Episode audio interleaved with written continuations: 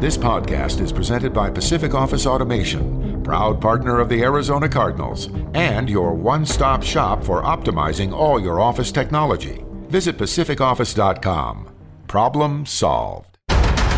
Is it caught? Is it caught? Oh my goodness, it's caught! DeAndre Hopkins caught it! He caught it for a touchdown! You've got to be joking me! Welcome to Cardinals Underground, presented by Pacific Office Automation. Visit PacificOffice.com. Problem solved. Touchdown, Kyler Murray. That defender is in multiple pieces. Oh, that was nasty right there, right? The latest news and notes from the guys who cover the team. Drilled by Simmons. Isaiah Simmons is balling. Bring it on, bring it on. Slammed to the ground by Budda Baker. Like a torpedo, he came flying into the backfield. I ain't scared of nobody. Here's Paul Calvisi. All right, before we get rolling here, because we do have a lot to cover on this edition of Cardinals Underground. Yes, we do, Danny. What you're looking at me with a sort of with surprise. You're looking at me askance over there. It has come to our attention that an expense report has been filed. Dot dot dot. As everyone looks at each other. Darren Urban, although still looking at his phone. It's all right. I'm doing notes for this uh, fine podcast. A rogue receipt has been submitted from a dive bar in Scottsdale on a Saturday afternoon in early April. And the culprit thinks that is just going to fly right by the bean counters. That just a dive bar receipt from a Saturday afternoon in Scottsdale that somehow is just going to be automatically approved. I mean, who has the wherewithal to think that they were actually on the job this past Saturday at that dive bar? Who was that? You, Darren? I wish it were me. It wasn't me. What do you mean? I, I thought I saw a story there that uh, you know on, It's the on miracle of the internet, there, Paul. I can do that Oh. all based on what I saw on social media. Well, now I've been exposed. Apparently, there was no rogue No, receipt whatsoever. me. Just sort of my entry point on this edition of Cardinals Underground, brought to you by Pacific take. Office Automation. I thought I'd ask Darren, you know, exactly, uh, you know, how, how he thought he'd get away with putting 17 beers on a on a receipt. On Could you drink 17 beers? Me? Mm-hmm. Hell no, no. he was he was buying for all his friends over there. I don't do beer. By the way, I mean, I, I will drink beer, but not not in large quantities. Paulie Pale Ale. Peanut butter whiskey now. I was at, at that Coach House dive bar about mm, six months ago for a happy hour. The uh, Arizona Ford dealers, fine presenting sponsor, the go. Arizona Cardinals. Uh, we had a power meeting there during happy hour at How the nice for Coach. you. Yes, so that was uh, Drew was the bartender. His dad played 14 years in the big, so we were talking a lot of baseball. And so, uh, and and by the way, um, you know, I had no idea. I had no idea it was that popular. That when some of the recommendations came out for you know a place to choose for J.J. Watt, that that would be uh, the actual selection. Well, it was Clue Heywood, uh, Twitter god Clue Heywood, made sure that uh, that came across, and he has spent more than his fair share at that bar, and so he ended up hooking up J.J. Watt with uh, I see. the people there, so you could line it up in a, in the correct way, so you could get a superstar in there without a lot of trouble. And I had a friend once tell me uh, after I moved here recently and I went there, that is the oldest dive bar in the area. Fun fact. Well, thank you. You're welcome for that. By the way, J.J. Watt was the winner at Golden Tee, right? Based on the Twitter account. Uh, yeah, judging by the video he Yeah. put out, I mean, he I mean, better I be. can only go by the source, and the source being J.J. Watt. He better be. You cannot beat the the host at his own game, at his own event, on his own time, right? You, I mean, thou shalt not go in there and, you know, it's sort of like um like when Prince used to host those basketball games, even though he was five foot nothing, right, at the Prince compound. You don't go in and dunk on Prince. You know, he's hosting the game. You don't do that, right? You don't go into Kurt Warner's backyard and, and beat him at basketball, or, or, First you? of all, Kurt Warner, I don't know if I could beat Kurt Warner at basketball, but uh, absolutely. I think Kurt would actually take it offense if you weren't trying to beat him. I would try and beat him. Why wouldn't I try and beat him? Well, you know, it's, it's it's the host. That's what I'm saying. You know, you just have to. Uh, by the way, Paulie Pop quiz. Danny might know this is coming. What is your best pub game? If I name the pub games, let's see. We got darts. We got pool. We got ping pong. Uh, what do you got? Ski ball there. Ohms. Ohms is making table shuffleboard. Is that where? You, oh, he's not in table shuffleboard. Cornhole. Maybe pop a shot. Does uh does like the little video trivia count? Air hockey. No. Why not? I would Just because you're not old enough to know anything. I would say for me, probably. Foosball. Ooh. Skee ball. Frogger. Probably. Frogger. There's, there's always one Never old seen school. Frogger. There's always one old school sit down video game over there in the corner. I would probably play Papa Shot. I'm probably best at cornhole or air hockey. 18 to 34 demo alert. Beer pong. Would I be profiling you if I said beer pong? I'm not horrible. I'm not great. Gotcha. Okay. I will hold my own. I'll be a good Yeah. teammate, but Jag, I'm, I'm, she's I'm just not, a guy. I'm not. I'm not going to be the star. I'm, I'm, I'm. I'll be honest about that. I'm not asking you not to be honest. I'm just about saying. It. You get I'm really humble. defensive on this stuff. Darren, it's the looks you give me. I, I don't know what you're talking about. Anyway, we were impressed. J.J. Watt, man of the people, right? I mean, you know, Yes. maybe you just happen to be at that bar unbeknownst to you. You're like, man, there's a guy in a J.J. Watt jersey, and he. Wait a minute, that is J.J. Watt, and actually Well, he, see, it he wasn't was wearing a. Suns Watt jersey. He was wearing a Suns jersey, though, wasn't Correct. he? That's right. Yeah, who's the big guy over there?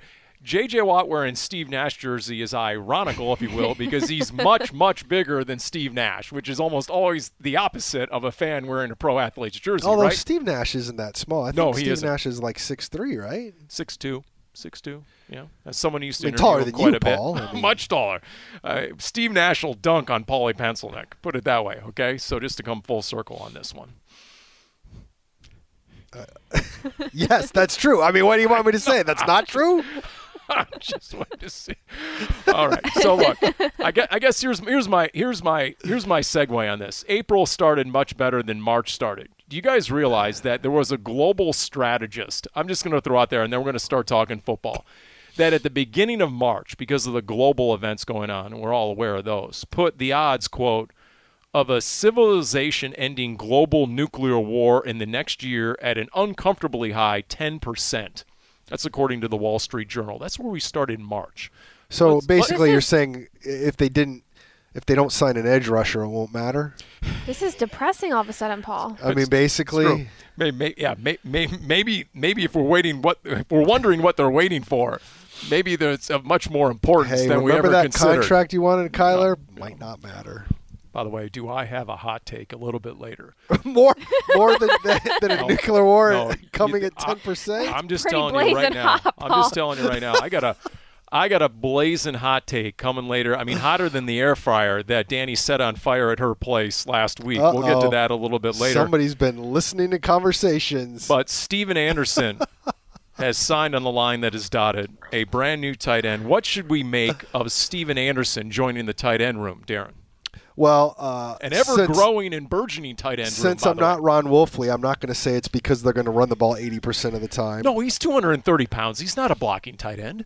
I actually I thought I read somewhere where he actually played receiver in college and then switched He over. switched to tight over. end. Yeah, that is correct. I, Yes. I I think you know, I know. He went to Cal, so yes. I, I'm trying to play dumb, but yes. Oh, okay. Well, I didn't realize he went to Cal. I I apologize for that. Um, I don't really pay attention to many football players at Cal. But anyways, Hence why I was playing dumb. I, I you know, look, they had four free agent tight ends coming out of there. They had four tight ends, and they were all free agents. When you talk about Daniels and you, and you talk about Demetrius Harris, and then of course Ertz and Maxx Williams, and, and they re-signed Ertz and Maxx Williams, and there also are some other guys on the roster, David Wells and uh, Bernhard Seikovits and and uh, Mandatory psycho. mandatory cycle. But I do think you need to have uh, another guy that has done it in the NFL, which Stephen Anderson has to a limited amount. And again, we aren't 100% sure where Maxx Williams is health wise coming off a torn ACL. True. So you want to make sure you have that guy too. Now, whether things change or whether you get a guy in the draft or whatever, but I think that makes seven total tight ends on the roster right now. So I'm thinking probably not going to draft one. Probably. I was shocked when I was reading your article. Seven. That just. I, I hadn't realized that. Yeah, well, I hadn't really realized that myself. But when you start talking about, I mean, let's let's face it. With all due respect to the mandatory cycle, Bernhard Seikovits is still a a raw international kind of work in progress guy. I don't think at this point they're counting on him necessarily to be in the mix. You know, maybe he's another practice squad year. So then it becomes six, and you're like, okay, what are we going to do with David Wells, who kind of bounced around the league a little bit, or uh, Deon Yelder, I think, is one of the other ones. Uh, Alex Ellis, I think, is one. I mean, these are guys where you want to fill out the roster. And again, when you don't have, um, when you don't know what's going to happen with Maxx Williams. I, I, don't expect Maxx Williams to be on the field anytime soon. Uh, so, and when I say soon, I mean any of the offseason stuff. So you're going to need bodies for that. Um, and the other thing too is this is where your roster is right now. But if you start getting up to 90 guys or close to 90 guys, and you have to chop one away, eh, tight end would probably be someplace you would look.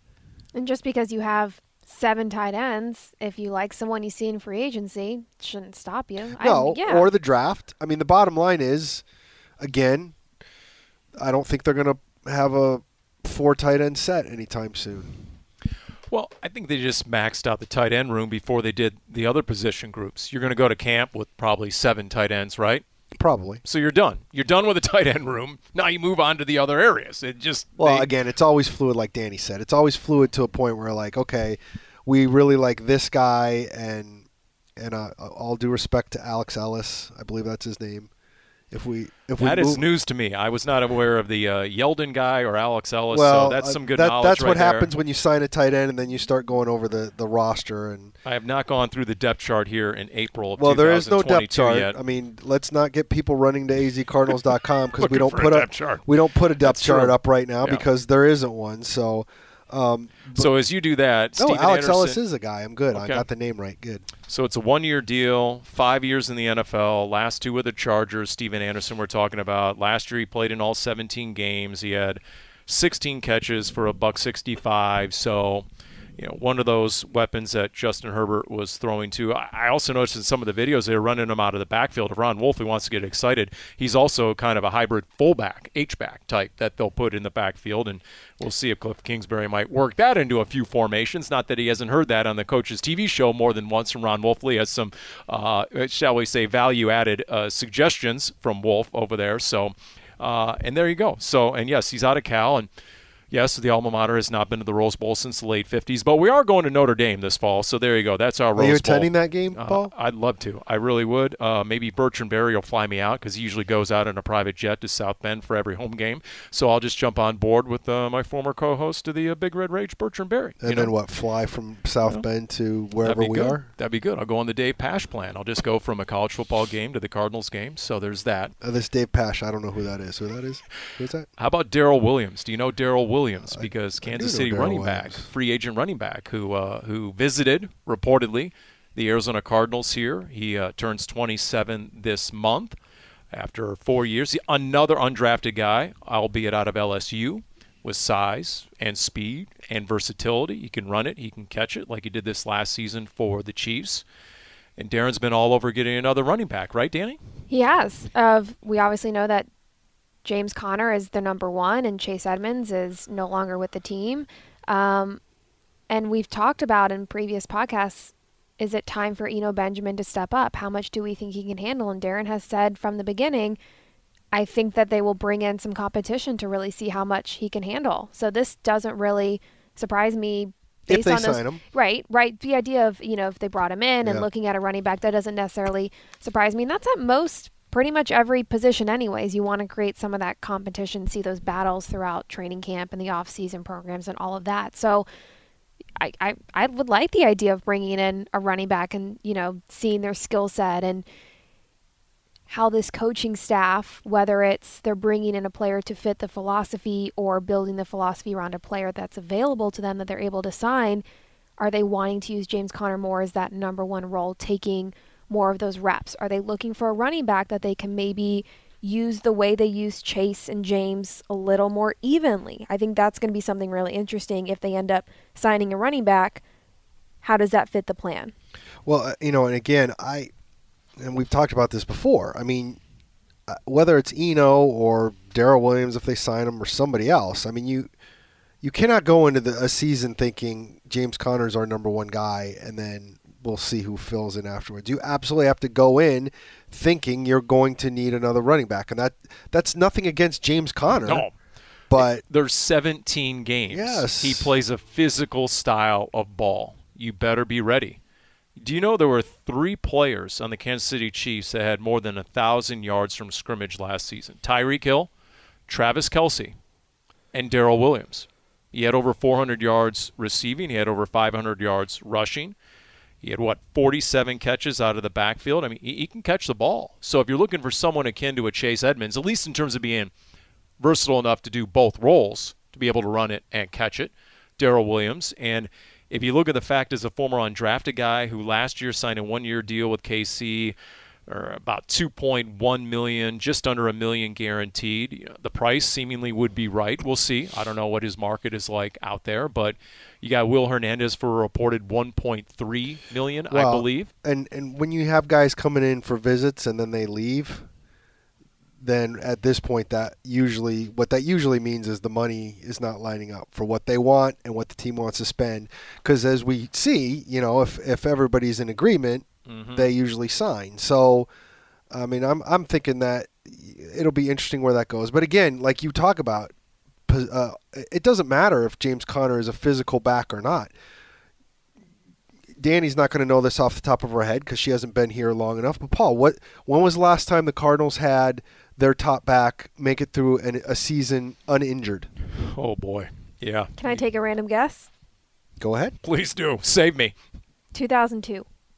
I, I I'm going back in my head right now. I, I'm I'm all the way back to 2014. I was way off. I mean, like J.J. Arrington didn't make it. Well, no, no, I'm had wor- I'm working you're talking backwards. Okay, so like we know that in uh, 2017 David Johnson got hurt. 2016 David Johnson was hel- healthy almost all season because he had an amazing season, but he did wreck his knee in the finale. That if he had done it Oh, any that's right. earlier, That's right. he would have missed like two months. That's right, at the so Rams, that finale. Still got hurt. oh, 2015, Andre Ellington and Chris Johnson got hurt. 2014, maybe uh, that would have been Andre Ellington and I don't even remember. 2013, they had Jonathan Dwyer for a, a heartbeat, and then he got booted off the team. That's not injury, but I mean, again, yeah. the and point before being, that was the Beanie Wells era, which was well, he was always filled with hurt. injuries. I mean, again, you need multiple running backs that you can count on.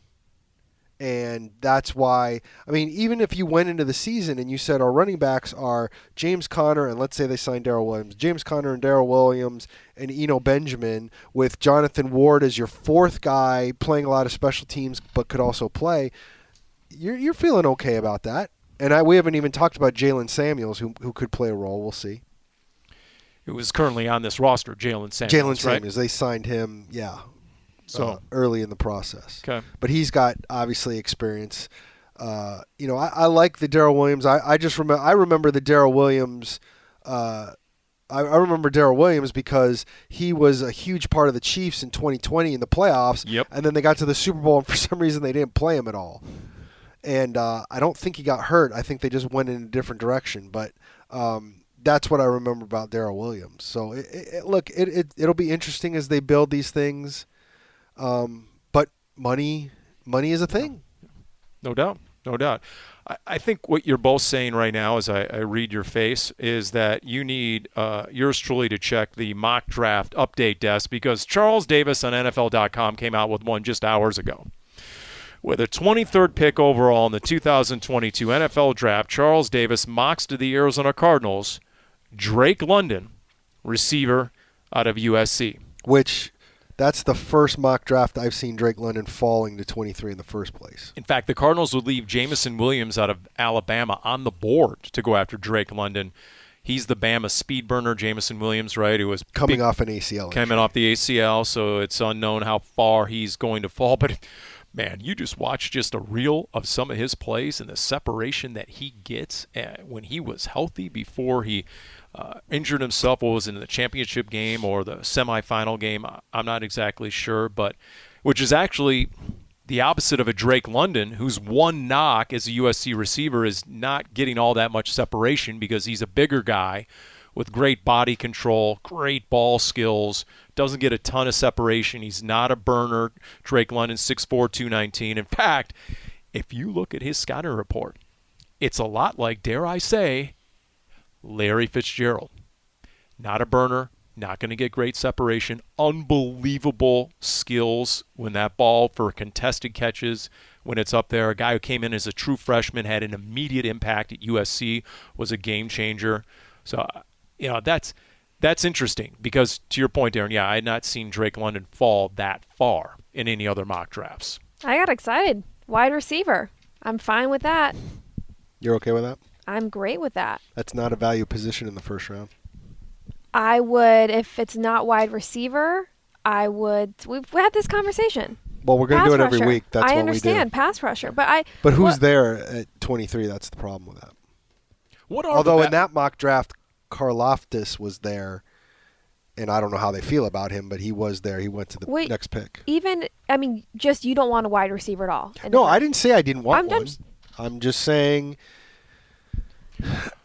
I'm just saying that you, depending on with the depth at wide receiver that you can find, and a lot of it's it's wide receiver is feeling a little bit running back ish. I agree. It's a lot harder when you're 23rd and you get to those later rounds Good to point. find an edge rusher. There's a big right. drop off. Absolutely. Could but be a I- cornerback. But I also think when we've seen, especially as of late, which I know we've talked about, those wide, rec- those big wide receivers that have gone early on in the first round, that it pays off. Well, Paul doesn't believe that, but yeah, you're right. That's right. That was the mailbag question that we kind of attacked Paul on. I need a refresher here, real quick. What are the value positions 2022 in the draft? Because once upon a time, it was quarterback, left tackle, edge rusher, cornerback. I think those are still the main Yeah. ones. Because the last two years, the Cardinals have gone inside linebacker in the first round. Well, so why would that rec- if preclude you- them from you- going receiver now, especially in you a Cliff Kingsbury offense? if you recall correctly, I believe that that was something that Kyle Odegard talked a lot about on the podcast over these two years about Okay. not wanting an off-ball linebacker with a first-round pick. gotcha. Right. I, I mean, I, look, I I think th- if you get a great player, value's value. I mean, if you get a guy that turns out to be Larry Fitzgerald, obviously, yeah.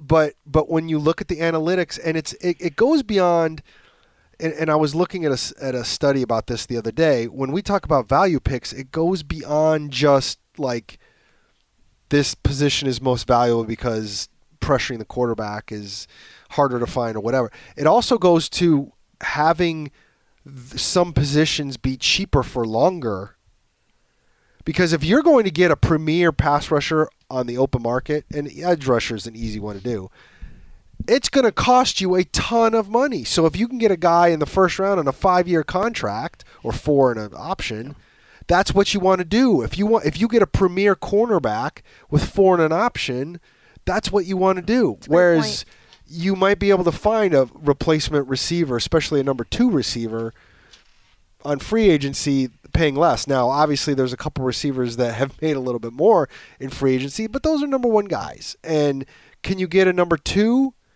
I mean, not if your number twos are going to start being paid like Christian Kirk, but I'm I'm assuming the Jaguars are seeing his as a number one because they're certainly paying him like a number one. So it, it's good. It's going to be fascinating to see play out. And you're right. If the most important thing in the NFL, everybody now is the quarterback. And then the next most important thing is getting to the quarterback.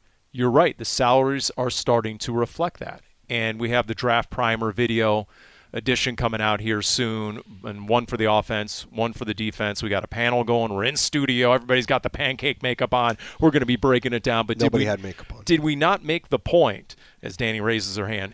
Did we not make the point that T.J. Watt is getting 28 million a year, Joey Bosa is getting 27 million a year, and then to your point, the free agents hit the market and 32-year-old Chandler Jones, Chandler Jones gets between 17 and 18. Von Miller at 33 gets between 17 and 18 years. So it is insanely expensive for these premier pass rushers, and it does make a lot of sense, obviously, to get them on a rookie contract. And if you can get them in the first round and get that fifth year, all all the better. Plus, I'll throw this out there: How often have we talked about getting that receiver in round two? I think of all the game-breaking receivers that have been had in round two recently. Danny, should I name some names? What do you think? I wish you would. Davante Adams, He's pretty Deebo. I've Sa- heard of him. Deebo Samuel, A.J. Brown. Think about that. Arguably, three of the top five receivers in the game right now, and Cooper Kupp, you would throw him in there, is a round three guy. Uh, Jarvis Landry was round two once upon a time. Michael Thomas, round two. Chase Claypool, round two. Michael Pittman Jr., who's still emerging for the Colts, a recent round two. I mean, and then you go back a little bit of Jordy Nelson, Anquan Boldin, right? I've heard of him. a Juju Smith Schuster all round two. So it's one of the deeper positions these days, year in and year out, in the draft, especially as opposed to pass rusher. Although this year is supposed to be one of the deeper classes of pass rushers. Daniel Jeremiah said that he likes 20 of them. 20. Now, what does he mean by likes? Like day two and, I mean, day one and day two? He's thinking there's 20 pass rushers coming off the board? No.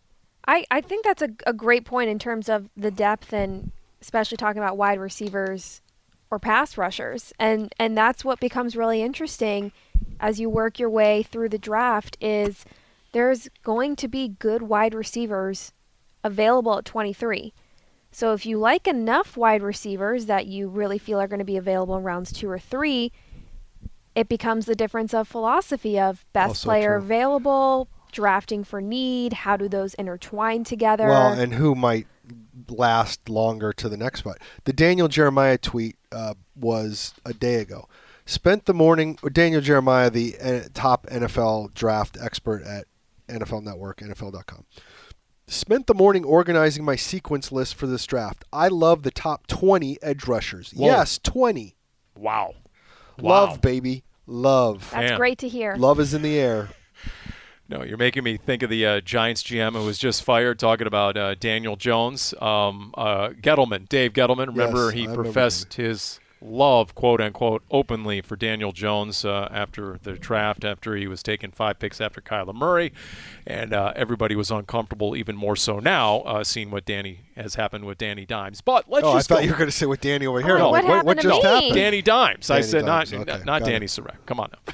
Uh, by the way, we talk about this whole, you know, ability to find a receiver in round two. So when you see the reports that are out there that Brandin Cooks is available and that the Texans are looking for a round two pick for Brandin Cooks. Well, of course they are. He's been on like seven different teams, right? He's 28, 29 years of age. He's going to be a free agent after this coming season. Of course they're looking to move Brandin Cooks. They're not going to be a playoff team anytime soon. But then when you start getting all these these tweets and you get people suggesting the Cardinals should give up their round two pick for Brandin Cooks. Nope. No, not even close. Go after one of these guys. Hit on a receiver in round two, a rookie who's gonna. And, and, and Well, and again, I understand. I mean, let's face it. I know it's the known versus the unknown, but a Brandin Cooks, albeit a nice receiver, is he really going to be the difference maker in getting the Cardinals through a playoff? and if he's going to be a free agent next, Right. okay, you're giving up a, a pick for one year, and then you're going to have to pay the guy. Yep. So I- that's that's just my own little rant when I see that out there, and I think of that when I think of us talking about whether you're going pass rusher or receiver in round one or round two. And by the way, if they do go receiver, let's say they go with one of those receivers in in round uh, one, then I've got a guy in round two, an edge rusher, that I haven't heard anyone really talk about in relation to the Arizona Cardinals. Out of Oklahoma, Nik Bonitto. Have you heard Nik Bonitto connected to the Arizona Cardinals at all? Uh, yes, he was the Cardinals pick in the second round in the most recent Todd McShay draft. Oh, interesting. And in fact, I picked him at least once or twice when I was messing around with the Pro Football Focus draft simulator. Well, But he wasn't always there in round two. And Right. again, that's the thing. The Cardinals are picking, what, 55? 54? Well, I forget where it yeah. I don't have the exact one in, in front of me where they are.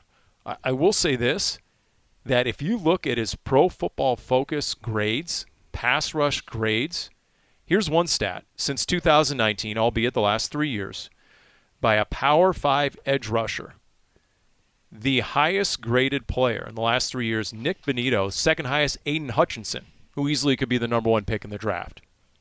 You look at his pro football focus pass rush grade, and here's the stat that I ripped off NFL.com and NFL Network. Highest career pass rush grade, pro football focus since 2011, Power 5 edge defenders. Number one, Chase Young. Number two, Myles Garrett. Number four and five, the Bosa brothers. Number three, Nik Bonitto.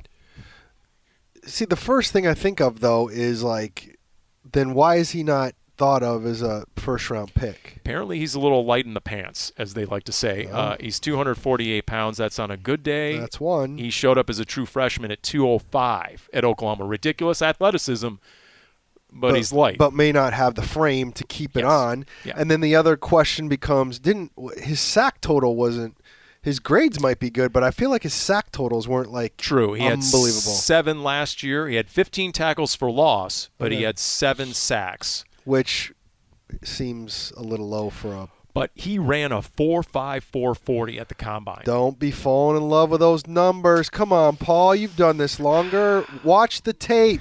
Did he pressure the quarterback? That I have not Who done. cares what he ran in the Indianapolis I'm just combine? saying that it's there seems to be this there seems to be this uh, mindset. Correct me if I'm wrong. There seems to be this mindset, almost a group think out there, that if you don't get one of those top four or five edge rushers in round one, oh, the Cardinals are hosed. There's nobody left.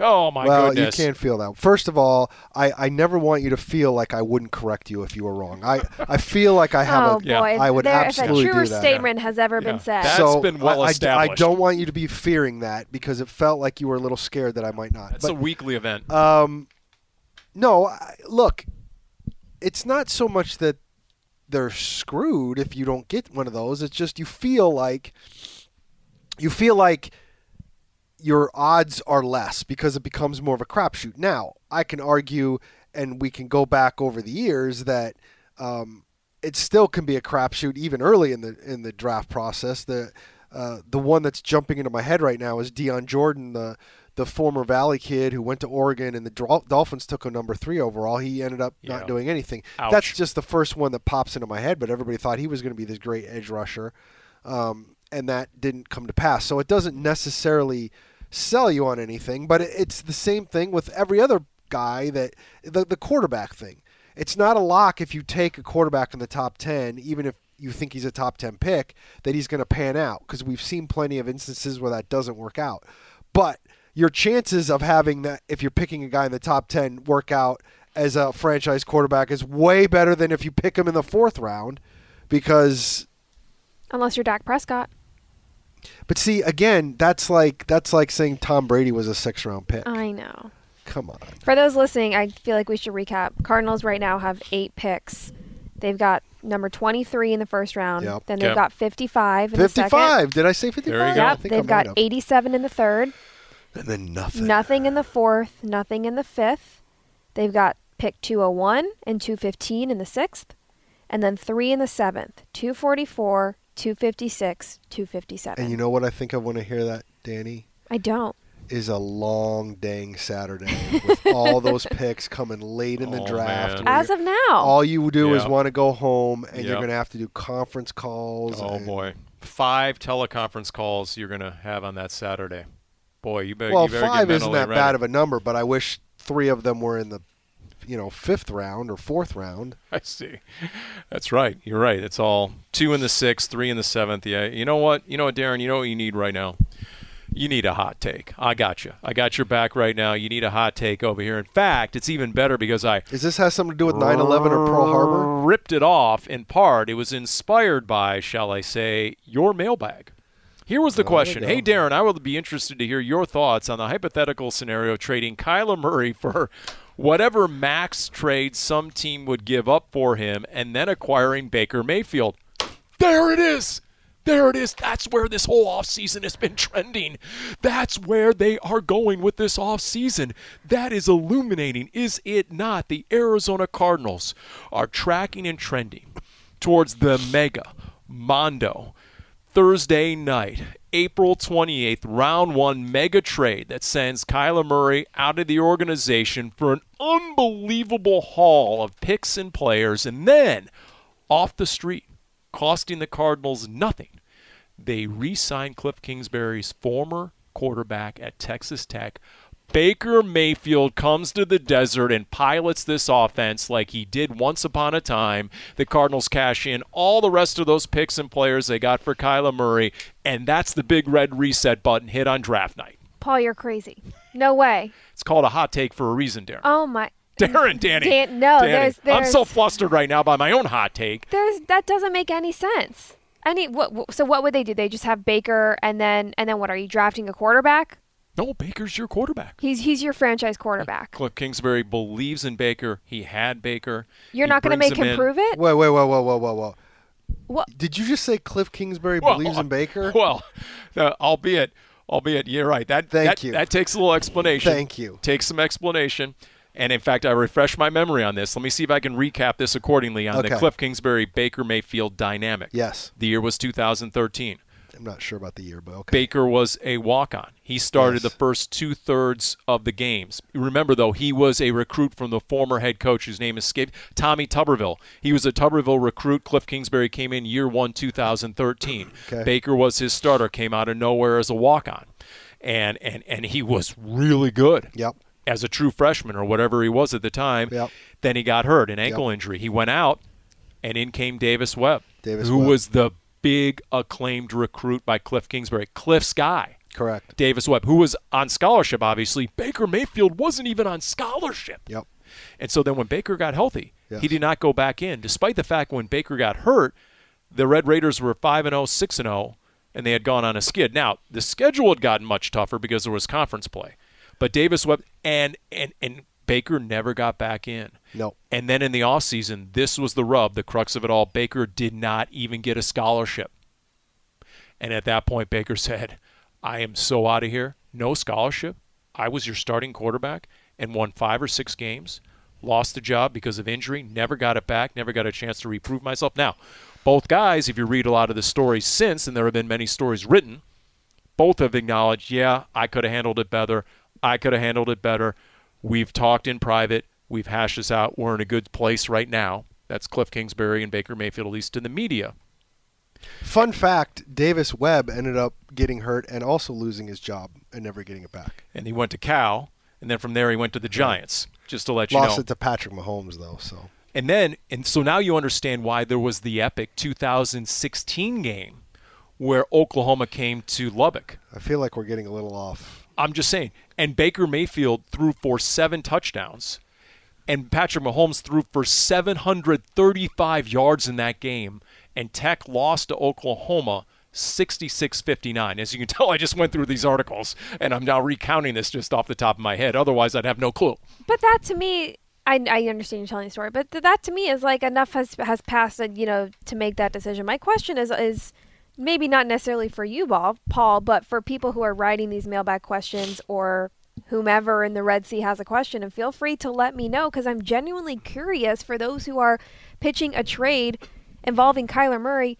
What does Kyler Murray not have that you don't believe in him as your franchise quarterback? Did he win his first, first playoff game appearance? No, I understand that. I'm not saying he's perfect or there's no room for growth, but I'm just curious where this feeling comes from for people to say, oh, you know what? We're done with Kyler Murray. Let's trade him for more. Wh- what are you expecting I to get that would be better? Paul didn't read my response to the question. oh, I would love to know what your response Yeah, was. what was the It was response? like one again? sentence. I'm like, I thought, I thought Kyler Murray was better than Baker Mayfield in 2019. Nothing has changed. Why would you make that trade?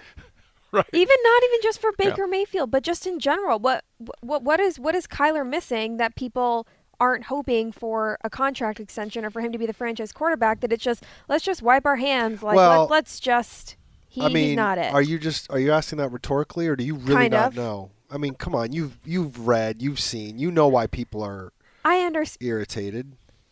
I'm not saying they're right, but you know why. But isn't that I, I, okay? How do I want to answer this? I answered it the exact Yeah. same way. I don't know Well- why you would trade him. Kyler Murray sh- is. You think Kyler Murray is your franchise quarterback? You play. You, you're not trading him. I mean, if I, I don't know, Uh, there are other quarterbacks out there that I might consider. There's very few of them. It wouldn't be Baker F- Mayfield. I almost said something.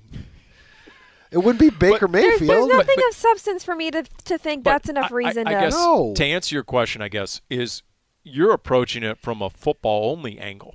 yeah. The business angle might be that. I mean, we saw what Kyler's agent was all about before the Deshaun Watson deal. Now, who knows what he's asking for? I I mean, it just might be a non-starter as to what exactly if he's asking for 300 million guaranteed or something absurd like that and based on an all caps memo he sent out who knows what he's asking for he could be completely unhinged at this point Okay, but and you- empowered by the Deshaun Watson deal You're. Uh, yeah.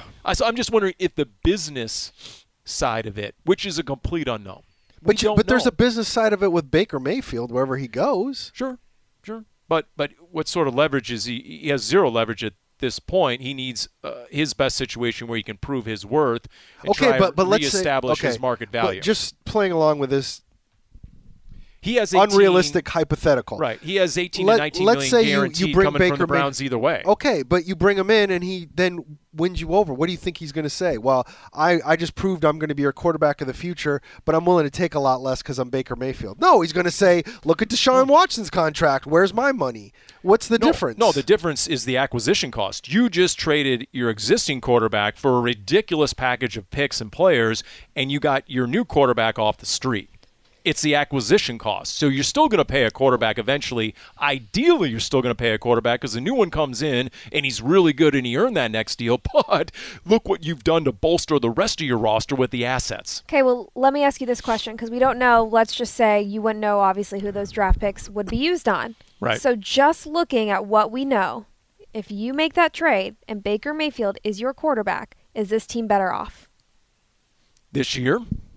No. Based Okay. on based on what I saw in Cleveland last year and, and Baker's play, Okay. absolutely not. Well, okay, then that's but but this he- team feels close. Why would you bring in a quarterback But- that you feel takes you steps backwards? I'm just saying, one begets the other. You're trying to re-sign Kyler. You're trying, yeah. but if it can't, if it won't happen, if it can't happen, if you've just reached the point of no return somehow, some way, that that that's that's the scenario with which I Well, paint. I- I Once understand again, that. it, it- please understand, it's it's a hot take, El Grande. I'm just yes, throwing it out there. and I get, I get the fun. idea. But there's two of us you here. want- Yeah. You can't just throw it out there and expect not to get singed there, Paul. I, I, Sure. I get that thought of okay, if you really think nothing's going to happen, make a trade while you can get more bang for your buck. All of that, I guess. But the idea, this is not necessarily geared towards you, Paul.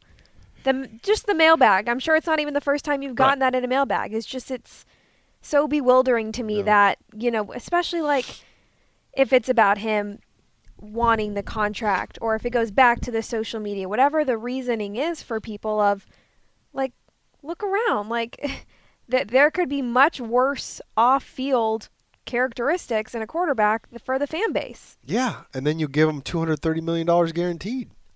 I, I just yes, it's just to each their own thought, I suppose. But I am not one of those people who would entertain that idea of trading Kyler Murray because you feel some type of way about him in that sense. When it's to me hasn't been a big issue. Once again, I, I- fully expect that you know the way I feel right now, uh, sort of ostracized over here all by myself, is how Jimmy Haslam felt at the recent NFL owners meetings. Put it that way. I don't think there was a lot of love for Jimmy Haslam This when the lot- other owners came into that room. This is a lot better than last week when Darren and I were almost jumping over the table at you about overtime. So Yeah, that's right. You were actually across the. Uh, by the way, by the way, if as long as we're going, can I just throw this out here about the overtime? If you guys are wondering, You really want to go back here? I'm just going to throw this out here. If you're wondering, because an incredulous Ron Wolfley, I mean, really, I mean, he needed like his boo boo kitty on Big Red Rage. I mean, he was just, he's nearly in tears over there. Here's, I can tell you, this was part of the equation. Do you see from the own NFL memo that they realized their data cruncher dude, their analytics department, these people, and I quote, projected that an extra possession during that Chiefs Bills game that was very important and influential in authoring in this brand new overtime rule. That an extra possession there would have likely guaranteed and generated at least five minutes of 50 plus million viewers. That is a staggering number in the TV world. Staggering. Think about the NCAA championship game, maybe did 16 to 18 million viewers. You would have had 50 plus million viewers they projected if you had an extra possession. So if they're already leaning towards that new overtime rule and that data came in like it did from the NFL analytics department and that projection, you can't tell me that didn't seal the deal and the people in the room said, "Yep, done deal competition committee, guess what? We're evolving the overtime rule because an extra possession, um, let's see here, more OT, more good, so to speak." Yeah. Well, money doesn't just talk for the players. I, I guess there's a part of me that feels like you're not going to get overtime with Patrick Mahomes and Josh Allen every time. That's the thing that bothers me about it. Like it's we're we're trying to capture the snapshot and they based it they they essentially admitted they based it on one game, one instance. And who knows if that will ever ever come up ever in the rest of the history of man. Whatever. By the way, speaking of the history of man, do you see that uh, Elon Musk now owns nine percent of Twitter? Do you guys happen to yeah, see that? He's That's- trolling everybody on Twitter yeah, on a daily basis. yeah, a three billion dollar investment into uh, Twitter stock. He now owns nine percent of the company, and uh, who knows? Who knows what's going to happen to Darren's uh, account at Cards Chatter? You have no idea. So you That's know, a concern about Elon Yeah, Musk yeah, winning, yeah, uh, buying up part of Twitter because he d- does not react well to criticisms. smoke them while you got them on Twitter. Uh, put it that way. We'll see where that goes exactly. Do the card? What sort of between now and the draft? By the way, do either one of you expect news? Do you expect a fairly big name receiver, dare I say, wide receiver two to be signed? Do you expect an established veteran pass rusher to be signed between now and the draft? Um, do you expect a Kyler contract to be done between now and the draft? Is it going to be all quiet on the Arizona front until April 28th? Or, Darren, are you going to be, you know, maybe on a Saturday, sort of like the J.J. Watt thing, hard at work from a laptop? First of all, I'm always hard at work, working on that laptop, giving the people what they want. A man Um, of the people, just like J.J. Watt, I- Darren Urban. I don't know if they're going to do those things. I mean, to me, if you're a veteran, um, I guess it'll come down. I mean, my guess is at this point, if you're a veteran, you know what your market is. At least at this point, you know what teams are willing to spend. You know what you could possibly take, which is probably a lot less than you were hoping. Um, you know, are you willing to wait till after the draft, till most of these, when most of these teams fill a lot of holes, because your options are going to shrink. Now, after the draft, your options overall options may shrink, but you may have a couple of different places that really then need you more. So maybe that helps you. But you're you're going to lose your opportunity in a lot of ways to like kind of pick and choose where you go because there aren't going to be a lot of places. I don't know if they're going to if they're necessarily going to sign those guys ahead of time. But again, as we saw that list that you kind of talked about a little bit last week, most of those guys still have not signed.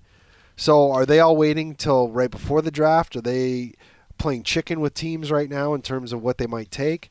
I saw Tyrann Mathieu, not that Tyrann Mathieu would come here, but I saw Tyrann Mathieu took a visit to the Saints, and uh, that's intriguing. Uh, very interesting for a guy that's from the area. Uh, see if he go home because I remember when I went back with him to New Orleans for uh, a trip when he was still with the Cardinals. oh, that's right. Yeah. He kind of was like, I don't know if it would be a good thing for me to be home. Now he's a lot more mature now, and he As a family. he's got a family, but there's other things that happened in New Orleans that kind of made him think a little bit about it, whether it would be good for him to be there. So that's always interesting. So I'm Yep. curious to see where he goes. But again, he's a guy that is waiting for money that hasn't materialized yet, or Jadeveon Clowney, or some of the other guys that you mentioned last Yeah, week. I mean, Melvin what- Ingram, for example. what what happens with them? I, I don't know. I I would think you'd want to have a place before the draft because the draft just really pushes a lot of guys off to the side. I have a theory about you don't want to go into any draft with a glaring need. No, that's that's very true. Okay, so so but if you go into a draft with multiple glaring needs, Yeah. it's not as much of a tell. For example, Oh, you don't want to go into a draft because you don't want Right. to have. it was sort of um, Oh. it was the it was the year it was the year Mahomes and Deshaun Watson Yeah, got drafted. Yeah, I know what you're. And you're the Cardinals saying. needed a quarterback, And and, they were sitting it. there at 13. And what happened? Two teams traded in front of them, and they nabbed the two quarterbacks they had on their board: Patrick Mahomes and Deshaun Watson. And Bruce Arians thereafter admitted in a later interview, "Yeah, we were sitting there, and teams traded in front of us, and it was, you know, other teams know other teams' needs." So if you're going into this draft, let's say you sign, um, oh my guy, Will Fuller. Let's say you sign Will Fuller tomorrow, and then you sign another What veteran corner love for Will Fuller? and then you sign a running back. And so you're going into April 28th, round one of the draft, and your glaring need by far is edge rusher. And you're sitting there, and it's getting towards 23, and Karlaftis is still on the board. You know what's going to happen? Somebody's gonna trade Somebody's going to trade You're in front of you and have. So, but but if you go into this draft as currently constructed, you can look at the Cardinals and say, man, they still need an edge rusher. They still need a wide receiver. They still need a corner, arguably. We can have the Jeff Gladney argument off air, right? They need a running back. You can still cite four legitimate positions at least the Cardinals need. Now you're not going to go. I- you're not going to go first round running back, Paul, but you could easily go first round corner, edge rusher, or receiver. Paul is the first person ever to say yes. Have as many holes in your roster as possible going into the draft. I'm just saying. Paul, And- I think after no, listening think- to this, no. the front office is going to have you move to their side No, of the I building. think- No, this is I my response to the question. Do you expect anything between now and then? I would say it's all or nothing. Either you sign an edge rusher and a receiver and maybe a corner and or another offensive lineman and or a running back or you address none of them. You keep all those all those positions and those names in the fold at the ready and as soon as the draft ends and you can go ahead. But I don't think you do all of them. I think if anything, if you're able to get something done with the pass rusher, that's it. Because we've talked about the depth you can get at a wide receiver. I don't necessarily think we're going to have another big set starter pass rusher or true number two wide receiver before the draft. I don't envision that happening. I think it's going to be you get through the draft, who's still available, as you get through that true second wave of free agency. I mean, I'm throwing a name out there, but let, let's say Jadeveon Clowney. They're they're talking to him, Yep. and all of a sudden he's willing to play for what they're willing to pay him. So you're saying don't sign him till after the draft? I'm no, no. If you're if you're going to risk losing him, Well, okay, yeah, but then then then isn't- no. But what I'm saying is, I can understand why maybe it's not as front burner as you know between now and the draft. That, that, that- that's that's I guess I my think point. I think the biggest reason something, uh, the biggest reason you're not going to sign these guys is because they want money. The the ones you might be interested in want money that you're not willing to pay. I think that's why you're not signing them. I think if the money was right and it's a guy that you would like on your team, you get it done because you don't know what's going to happen. Uh, I think you carry that into the draft too. Of if you are so set on a player or that position group, you move up, eliminate that risk. I mean, at, at some point, you know, the all the teams know who the top players are, right? So it's you can only do so much to to hide your needs. I feel like. I mean, going back full circle to that Charles Davis mock draft, if the Cardinals end up with six foot four Drake London, then maybe you're not as apt to sign an AJ Green or a Julio Jones. You're going to go after a smaller slot receiver, a guy like a Jarvis Landry, or you know, you see him. So No, maybe You maybe can be the, more patient. Correct, but it would also dictate which direction as to which type of player you're going to sign based on who you come away with, especially round one of the draft. Or if the way the board falls and you end up with you know one of those Washington cornerbacks, well, okay, now now you know. Now you know you're you're going to have to go out and spend a little bit more money than you anticipated in free agency to fill edge rusher or receiver. And that works both ways. If you're a veteran and it's, oh, a lot of teams are taking pass rushers, like, you know what, maybe I'm going to have to take a little less money. Or if all these teams are taking pass rushers and you're a wide receiver, you can probably still get close to the money you're wanting before the draft because maybe teams will still need that true number two wide receiver.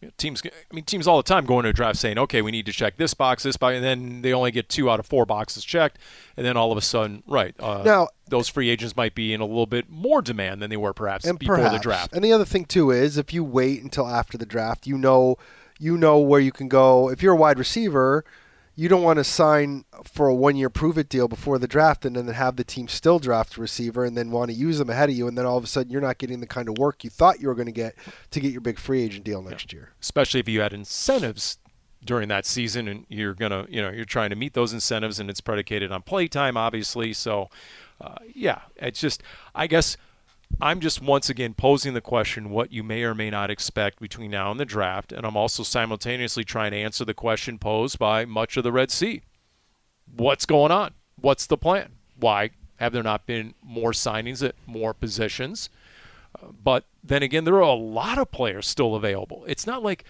there's been this tremendous run in wave two or wave three of free agency, right? Unless I'm misreading the landscape. Yes, there was a run initially on the big name, big money players. But after that, it's been fairly dry. So if there's no urgency to get a deal done necessarily today or before the draft, then why? Is you don't know how that draft board is going to fall and, and who you end up coming away with. You don't know if someone's going to make you an offer you can't refuse at number 23, and you move down a little bit and, and actually end up with another pick, and you fill yet another need, perhaps atop the second round. You know, so uh, these are all different scenarios. Um, and and as and and look as as much as we anticipate trying to get these answers now, and it's immediate gratification society. You know, you can't assess. I've already seen these power rankings of teams off seasons. Really, the draft hasn't even hit yet. The second and third wave of free agency hasn't even been finalized. How can you render a grade on a team's off season at this point? You can't. It's way too early. So, for better or worse, you just can't. I mean, look at look at the Bobby Wagner deal, for example. Five years, fifty million dollars, sixty-five million dollars max. No, it's one year, ten million guaranteed. Maybe there's a dispute over the 3.5 million offset language in year two. Florio and Bobby Wagner himself got into it That over was that pretty one. funny. That was pretty good. And uh, as Florio, as you know, Wagner represents himself. And so, in fact, that was the good quote when they asked him about his release from the Seahawks after a decade there. His quote was, "quote The player kind of took it personally, but the agent went to work." So now he's separating himself into two, like a bipolar third-person reference there. It's funny you bring up the Rams because I saw this on Twitter and uh, somebody somebody did the quote saying, "I don't understand how the Rams keep signing everybody. It's like the salary cap doesn't exist to them." And then they put this little graphic with their tweet. They've gained Allen Robinson, a very good wide receiver, for fifteen and a half million dollars essentially, and they've gained Bobby Wagner for essentially eleven million dollars ish. But they've they traded away Robert Woods, who killed the Cardinals Yep. and is a really good receiver. Yeah, he got hurt, but they traded him away. So even if you've got Allen Robinson, you lost Robert Woods. So and you lost Von Miller. you lost Von Miller. You lost Darious Williams, who was a good cornerback for them. You lost Austin Corbett. Uh, And saved the best for last, the left tackle. Uh, Andrew Whitworth Whitworth. retired. Retired, They- and that was the key to the turnaround. They lost Austin Corbett, uh, Sebastian Joseph Day, uh, and uh, Oko Okoronkwo. And don't forget, Eric go with Weddle went back into Weddle. retirement. So I mean, and these three guys were draft picks that were playing on their defense, or four guys re- really that were playing on the defense along along with Von Miller. And we don't know what's going to happen with Odell Beckham. But even if he does come back, he isn't playing for. I mean, the Rams aren't better. They have two. They got two splashy signings, but they lost more than they gained, and they and they you know they they it cost them less than they lost. And- look, Bobby Wagner was not the same player last year against the Arizona I don't Cardinals. think he was He, either. he was not. I mean, he, he's got a lot of miles on those tires. He has almost 1,400 career tackles. You can't tell me that hasn't taken a toll to a certain degree. On the other hand, uh, right now, here's your next Polly Pop quiz. Name one of the two starting inside linebackers for the LA Rams, your Super Bowl champions a year ago. Cardinals played him three times. I could not name either inside starting linebacker without looking at a depth chart. Well, one of them I just mentioned. I think it was the uh, the hard name that I couldn't pronounce, but the, they I think he might have been an outside linebacker Uh, because the two the two starters were Ernest Jones, the rookie, Okay. and Troy Reeder. Okay, you're right. So um, they upgraded. They upgraded inside linebacker. I mean, the Rams have gone many years, many years without really spending money at inside linebacker. For whatever reason, the Rams have gone that, which is pales in comparison to like what the Cardinals have done the last couple of years. And the Seahawks and the 49ers, who usually pay True. for their inside yeah. Fred Wagner, Bobby Wagner, uh, Fred Warner, thank you, and uh, and Bobby Wagner. So so now you have three All Pros at each of the three levels of the defense, and Aaron Donald, Jalen Ramsey, and Bobby Wagner. So you know, okay, but we'll see. Once again, we'll see. He just didn't seem to be the same playmaker he was in years past for the. But then again, the whole last place Seahawks defense was a disaster on so many levels. Well, good news. We still get to see him twice a year, so we can be the judge of that. That's right. And by the way, Bobby Wagner is still holding a little bit of a grudge, a little bit against Pete Carroll and John Schneider. Uh, and the way he was not informed, he learned of his release via social media. Nobody even picked up the phone to call him after his Hall of Fame career in Seattle. It happened. That he was Harsh no longer a. Seahawk. So, uh, yeah. But uh, so on, on Something that tells front, me that wouldn't have made it much better. Maybe not. Maybe not. But uh, there you go. So that's uh, anything else I'm missing on any front, especially as it relates to the uh, NFC West. Not that I know of. You don't have any uh, doomsday things you read about that you want to finish off with? No, I, I mentioned, you know, I thought I think one one doomsday per podcast is probably suffices, right? So, and, and once again, that was back in early March. I like to think maybe we're in a maybe we're in a different place as to uh, when somebody put out there that You there mean was a- after Russia invaded Ukraine? And yeah, yeah, it's yeah, uh, I'm sure it's much yeah, better. Yeah. Uh, let's not get into current events uh, any more than what I uh, just threw out there in terms of the Wall Street Journal and that analyst and what they predicted. So uh, let's stick to our football predictions. That's what. Uh, Can't that's what ignore we the do world. You can't Yeah. go all ostrich Yeah. on us, Paul. Although I am still a little bitter, speaking of April and the months uh, that the Arizona Cardinals did not take my idea for the April Fool's joke on social media. Danny, come on, you were on board with that, were you not? That's that's out of my. Purview.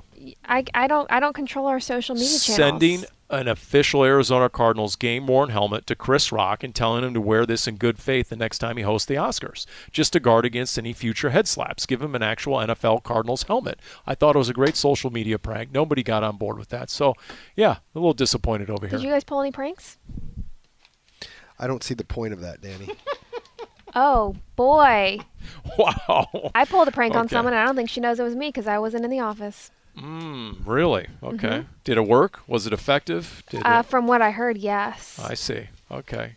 You mean you didn't position yourself to witness it? Isn't that sort of the prerequisite of any April Fool's joke? You want to be able to witness it for that gratification. I mean, I guess I can. Were I you can- not here? I was not here. My parents were in town, so I was off on Friday. okay.